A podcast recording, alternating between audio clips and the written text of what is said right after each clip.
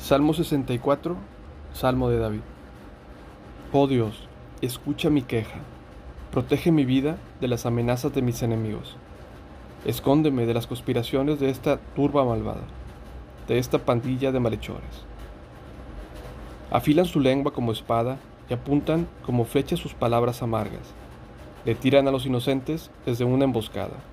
Los atacan de repente y sin temor. Se animan unos a otros a hacer el mal y maquinan cómo tender sus trampas en secreto. ¿Quién se dará cuenta? preguntan. Dicen mientras traman sus delitos. Hemos orquestado el plan perfecto.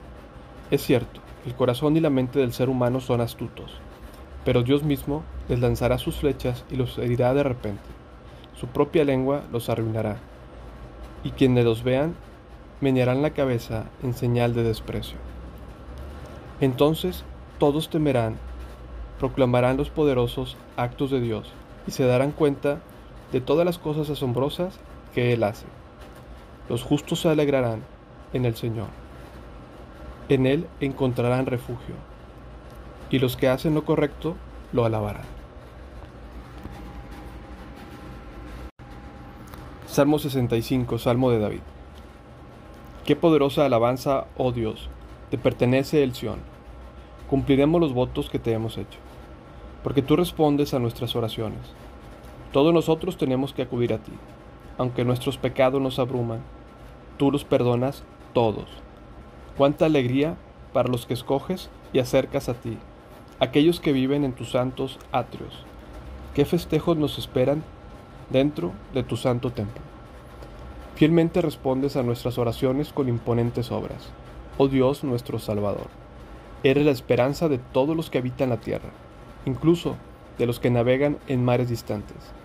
Con tu poder formaste las montañas, te armaste de una fuerza poderosa, calmaste los océanos enfurecidos con tus impetuosas olas y silenciaste los gritos de las naciones.